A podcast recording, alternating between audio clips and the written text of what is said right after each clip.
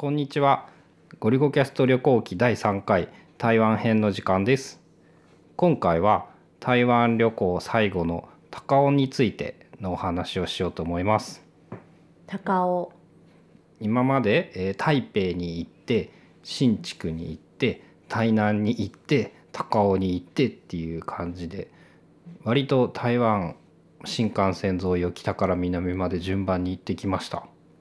最初もともと高尾に行くつもりあんまりなかったんやんな。うん、っていうかあの最後の4日間ぐらいを何の予定も決めずに向こうに行ってから決めようっていう話で。そうそう行ってどこが楽した楽しかったかによってうんもう一回そこ行ってもいいし、台南でもずっとでもいいしって思ってて。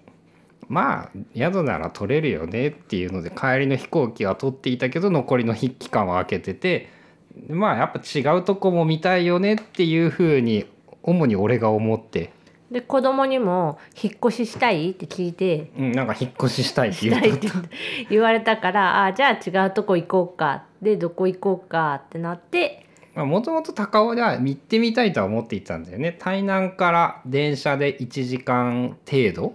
感覚的には。うーん電車乗ってる時間はもうちょっと短かったんじゃうんぐらいで行ける距離なんでまあか台南から日帰りみたいなこともできるし今なら高尾から高尾に飛行機でもし行くんであればそこから台南に日帰りみたいなこともいできて割とかんあの行きやすい場所なのかなって。台台湾第2の都市が高尾だって言ってたね。うん。で実際行ってみた俺のまず最初の感想はだいぶ都会だった。うん。確かにあと全体的に多分新しい街だから綺麗で広かったね。なんか行ったところが高尾駅から歩いて5分10分ぐらい？うん5分大人の足なら10分かからないぐらいかな。のところだったからかわかんないけど歩道っていうまあひ人が歩く部分っていうのがめっちゃ広ね。広くて車が2台ぐらい通れるんじゃないかぐらいの広さで。うんで名古屋で言うとあの久屋大通りとかの道幅とかが感覚は近いのかな。アップルストアがある道。でん割と安全にこう子供を歩かせることができるっていう感じで。うんその台北も、まあ、道は大きいけど人が歩く場場所所は狭いのとやっぱめっちゃ混んでるね。高尾に比べてもやっぱめっちゃ混んでるね。混雑してて、古いからの狭さみたいなのがいっぱいあった。高尾も交通量はそれなりにあるけれど道路がすごい広いとかあのバイク道路と車道路がこう分離されてるっていうかあなんのか区切られ面白いとてころがあったね、うん、とかがあって割とその後からできた町だからかその整備はされてる感じ？裏に入ると台湾っぽい感じの狭いところはいっぱいあるんだけど、まあ、大きい中心部にいる限りは大きい道はめっちゃ歩きやすかったね。うん。で夜市もでかいのがすぐ近くにあった。そう。あんまり調べずにうん本当に何も知らずにいたから。ポなーンってまあここ駅から5分ぐら10分ぐらいだしここでいっか。いいやって言って。で散歩に行こっかって散歩に行ったらあれ夜市あった？そう。それが六号夜市っていう高尾では一番多分有名で大きいやつやね、うん。であもう歩いて5 5分分ぐらいのところにぐらいであるから。あもうここでいいわって。うん、たまたまあとさめっちゃ涼しかったね夕方夜が。そう。ビビったあれは。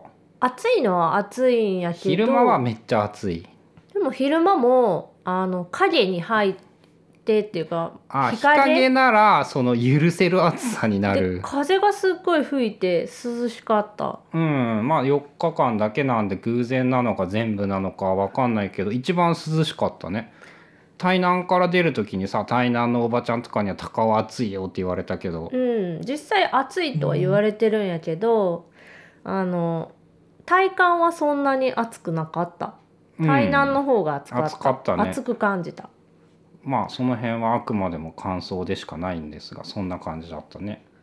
でもまああのずっとさ天気予報その名古屋の天気予報も iPhone だから入ってくるんだけど常に名古屋の方が高いっていう。名古屋37から39がマックスで、うん。台湾にいる間確かさ全部の日通して最大ほぼ毎日最高気温32度、うん、33に行っていなかった。ぐらいでああこれは向こうよりは涼しいねすごいね。南になんか秘書に行ったのかっていう割と暑い暑いとは言われつつもそこまで暑くなかったかな今年の日本がやばすぎるから涼しいんだと思う、まあ、でもうちもその子供がまだ3歳でちっちゃくて体力的にもその日中歩き回るみたいなことはちょっと危ないから、全然やらなくて、ね。あのシエスタ導入で。うん、昼飯食ったら寝て夕方ちょっといつもより遅くまで起きているっていうそう。で夜市とかも一緒に行って。そうだね。初めて夜に一緒に子供と外で遊んだって感じだね、うん、で子供はその夜市に行くと子供向けのなんかゲームみたいなピンボールみたいなのとかうん、風船割りみたいな。射的とか輪投げみたいなのに相当するやつがあって。だいたい1回50元ぐらい、200円相当。うん、でやるとなんかお菓子じゃなくておもちゃがもらえる。るんだうん、めっちゃ荷物増えて帰ってきたからね。子供はもうリュックとかを持たしてもどうせ持ってって言われるからもういらないやろって言って子供のカバンは持たずに旅行に行ったんだけどだんだんだんだんこう夜市とかでゲームをしておもちゃが増え、34回やったらこうでかいのばっかりもらいやがって でいろんなところでなんかいろんなものが増えそう知らん人におもちゃとかお菓子とかもらえるんだよね、うん。もらっているんだよね。なんか謎のコミュ力で。そう。でなんか記念品グッズをもらったりとかしてああそうだね。飛行機のあの JAL に乗った時のその記念品の飛行機とか。そう。パスケースみたいななんかごっついこううん。飛行機のぬいぐるみみたいな、もうほぼそれが物体ででかいあのパスケース。もらってそれをやるピーってするって言ったりとかあったね。そう向こう台南っていうか台湾は2種類 IC カード。大きく2種類そのスイカ的なものがあって。そう台湾鉄道が発行してるやつと高雄の鉄道が発行してるやつとかかな。台湾鉄道じゃなくて MRT なんじゃなかったっけ MRT だっ U カードは、うん。悠々カードと i パス？うん、っていう2種類。でももうどっちも相互利用ができるからもう今回も悠々カードを桃園空港で買ってそれをずっと使ってで楽ちんやったね、そう電車乗るのも最初はビビってたけど悠々カードで行けるってなると地下鉄なんてね日本の感覚と何にも変わらんからさ、うん、で子供はそのたまたま JAL 乗ったらその景品っていうか子供にもらえるおもちゃでパスケースみたいなのをもらってそれに悠々カードを入れてやるんだってピッてするピーってするっつって。母ちゃんの分は全部ねそれがやっててあとそのコミュ力がすごい話で言うとさエビ釣りに行ったじゃん？うん。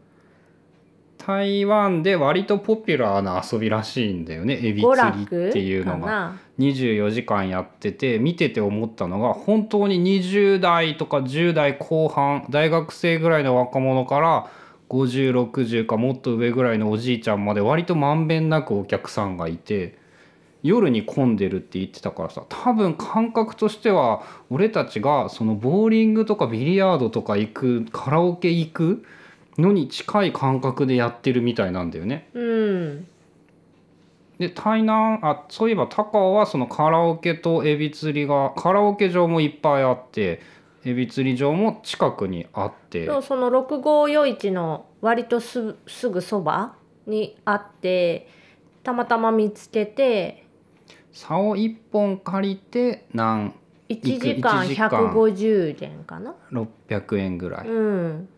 確か餌代もかかるんだけど、まあ、餌も50とかだったかな、2時間いて300元でえー遊んで。1200円ぐらい。うん。でエビは釣れたエビは全部好きなだけ食べてよくってなんかよく分からんけど釣れたエビを渡すと料理してくれ料理っていうか塩まぶして焼いてくれて食えっていう感じで別の料理にするとその料理代みたいなの多分かかるんだよね、うん。焼くのはなんかねそうよく分からんけどどうやらサービスでやってくれているっぽい。っていう、ね分かんないけど。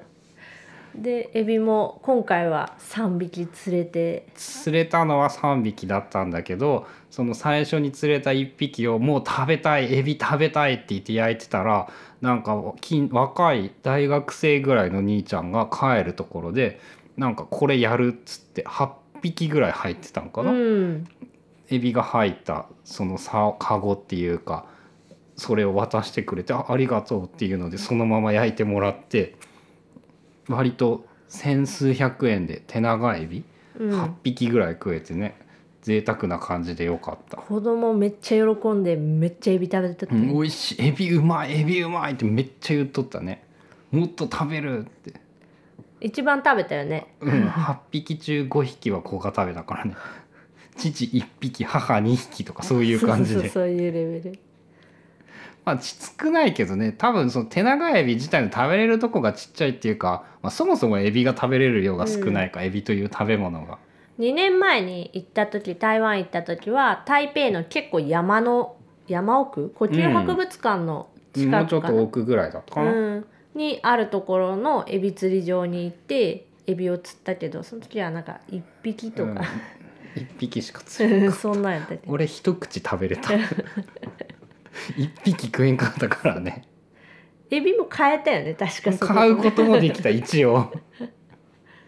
まあそこは普通にご飯が美味しかったね。うん、で高尾のそのエビ釣り場とかもそんななんか街中にあると思ってなかったからうん。たまたま Google マップで基本台南とかでも Google マップを、のアナログ検索だよねそうそうご飯地図を拡大して。うん、子供みたいなんで検索してなんか出てきたやつを調べてて。写真が結構もう充実してるから、うん、写真見ればどんな感じかわかるっていうので、それでたまたまそのエビ釣り場も見つけてあここなら子供まあ、も昼間でも一応日陰になってて、うん。クーラーは効いてなくってあの開けっぱなしっていうか。あのミストが出てく出てきてあと扇風機が回ってるってやつかな、うん。まあ、汗だくではあったけど日陰だからこうなんとか昼間でも遊べるって感じだね。うん、でもまあいい遊びやったねあれは。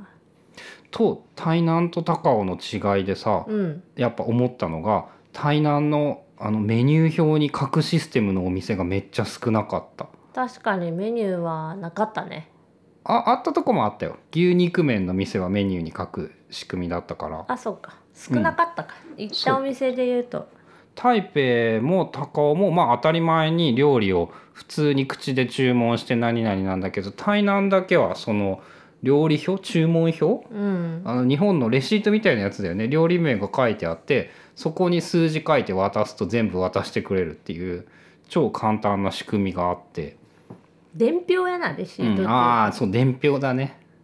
お店飲食店とかで誰がんこのテーブルは何々が一つ何々が一つ何々が一つみたいな、あの渡される伝票みたいなやつにあれに全部メニューの一覧が載ってて金額が載ってるっていう感じの紙かな。あれを客に書かせることで客側も注文しやすいし店側もそれを見るから間違いにくいっていう。うんで日本人ならその漢字である程度覚えてしまえばこう理解はできるから楽ちんなんていうね。うん、だから頼めないみたいなことはあのメニュー表っていうか注文表、うん、あれがあると頼めないことはなかったね。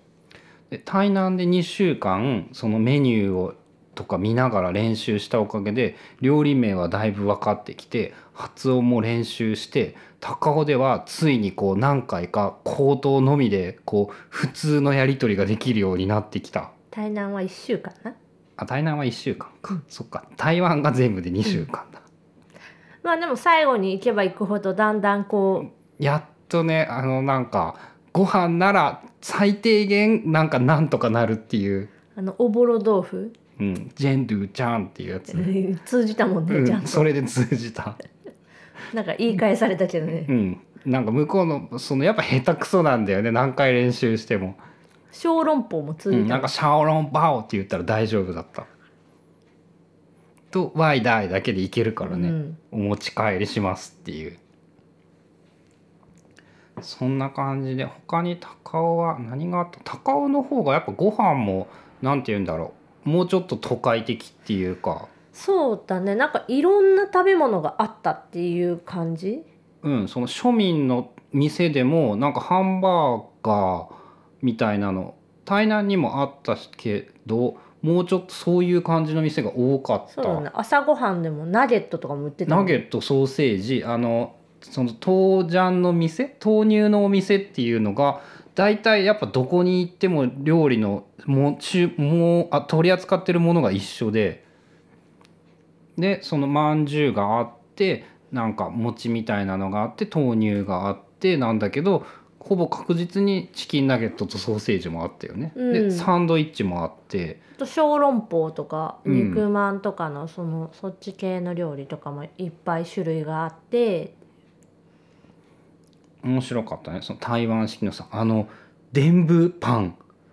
あああの伝部パンね、うん。甘いあのお魚、うん、魚ひげみたいなの描くやつ。そうそうそう。あの日本のピンク色の伝部あれって確か魚で甘いんだよね、うん。で向こうではその肉伝部魚伝部みたいなものも有名みたいで。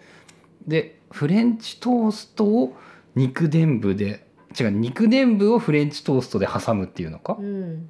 まあフレンチトーストって言うかうん、一応料理名はそうだったじゃん でもあれがね意外と美味しくってびっくりしてえ？って最初思ったけど食べたら美味しかった。そう買う時はパンしか外に見えてなくってそのフレンチトーストっていうつもりで買ったんだよね、うん。で食べたらなんか間になんか挟んであってあれ？これってこの前食べた肉伝部じゃね？ええそれを甘いパンで食べるのかって思ったら、あれ意外と美味しかった。うん、不思議な美味しさやったね、うんあとは豆乳もあ俺豆乳嫌いだと思ってたけどその黒豆の豆乳がうまい美味しい美味しいとか言われて買ってみたら結構美味しくってああこれはあるなっていうのも思ったりとか。そう向こうはもうなんか朝ごはんっていうともう必ずなんか豆乳っぽい感じでうん。出てくるよね。豆乳かミルクティーだったね。コーヒーは本当になかった。うん。手に入れられんかったスタバに行かないとコーヒー手に入らんしスタバ高えから買いたくないし。うん。朝ごはんそのその店で売ってるやつを食べる分には豆乳の方がなんか合うやっぱ合うね、やっぱ合う。不思議だった。うん美味しかった。でその特に黒豆豆乳うん。が美味しかったね。あれは美味しかったね。朝ごはんの印象で言うと高尾が一番美味しかったかも。うーん。その全体的なご飯で言ったらまあなんだかんだ台南だったのかなって感じなんだけど、まあ、その辺のまとめはまた後ほど次回全体のまとめのことで話そうかなって思うんですが高尾は都会だったね。うん。あと夜市はいいけど夜市に行くとやっぱお金いっぱい使うねって思めった。っちゃ高かったね 夜市は。なんか1回で2個買ったらもう全員3人分のご飯代ぐらいかかっちゃうからね。まあ日本のそのお祭り価格に比べればまだその良心的な価格ではあるんやけど、まあ、やっぱ3割ぐらい高いよね。うん、高いね。全体的に、うん。で3割高くてさらにそのおつまみっぽいものはやっぱそもそもの単価が高いから。それをやってしまうとその予算が予算オーバーになってしまうあでも高尾で食べたね。マンゴーはね一番美味しかった。うーん。あのおばちゃんにもらったあーおばちゃんにもらったやつね。うん、エアビーがエアビー NB なんだけどなんかお管理人のおばちゃんみたいな人がいて毎朝掃除しにやってきて掃除っていうかゴミ捨てをしにやってきてくれるっていう謎の仕組みのお部屋で。ホテルみたいにあの毎日水、そう。無料の水ドドリンクを補給してくれたりとかしてて。別にいらんないけどいいんだけどさそのいらんよって思って。そしてある日こう家に帰って冷蔵庫を開けると マンゴーがなんか入って。見覚えのないマンゴーが入ってて。でっけえやつ丸くでっかいやつ、ねうん、え何これ？と思って。まあどう考えてもおばちゃんだろうなと思って。えおばちゃんが忘れてったの？これ？と思いながら。忘れるはずないからね、うん、でなんか連絡したら今からナイフ持っていこうと思ってたみたいな。日本語片言のなんか日本語ができるおばちゃんでえあれって翻訳使ってただけでしょ？LINE は翻訳使ってたけどああしはゃしゃべりは片言の日本語で、そうだね。でナイフ渡されて「うん。えこれ食べていいの?」って聞いたら「うん。あげる」って言われた。まああのいまああのおばちゃんのマンゴーが一番美味しかったね。れ美味しかった一番。そのいいいい感じに売れてるやつなのか、うん、その夜市で買ったやつがね200円ぐらいのマンゴーよりも美味しかったんだそうよね。50元で1パックこう多分マンゴー1個分がうんカットして入ってるやつとか、夜市でいっぱい買えるいろんなフルーツ屋さんが出てて3軒か4軒ぐら3い。軒あった。うんで大体1パック50元で売っててマンゴーだけはちょっと高くって70元だったり80元で売ってるお店もあった。うんでも50元で買えるお店もあってだいたい日本円にすると200円ぐらいで食べれるから美味しくってこう2つぐらいのところで買ったりしたけどおばちゃんにもらったマンゴーが一番美味しかった。まあ、高尾を一言でまとめると都会でおばちゃんのマンゴーが美味しい街だった。はいということで、えーゴリゴキャスト旅行記でした。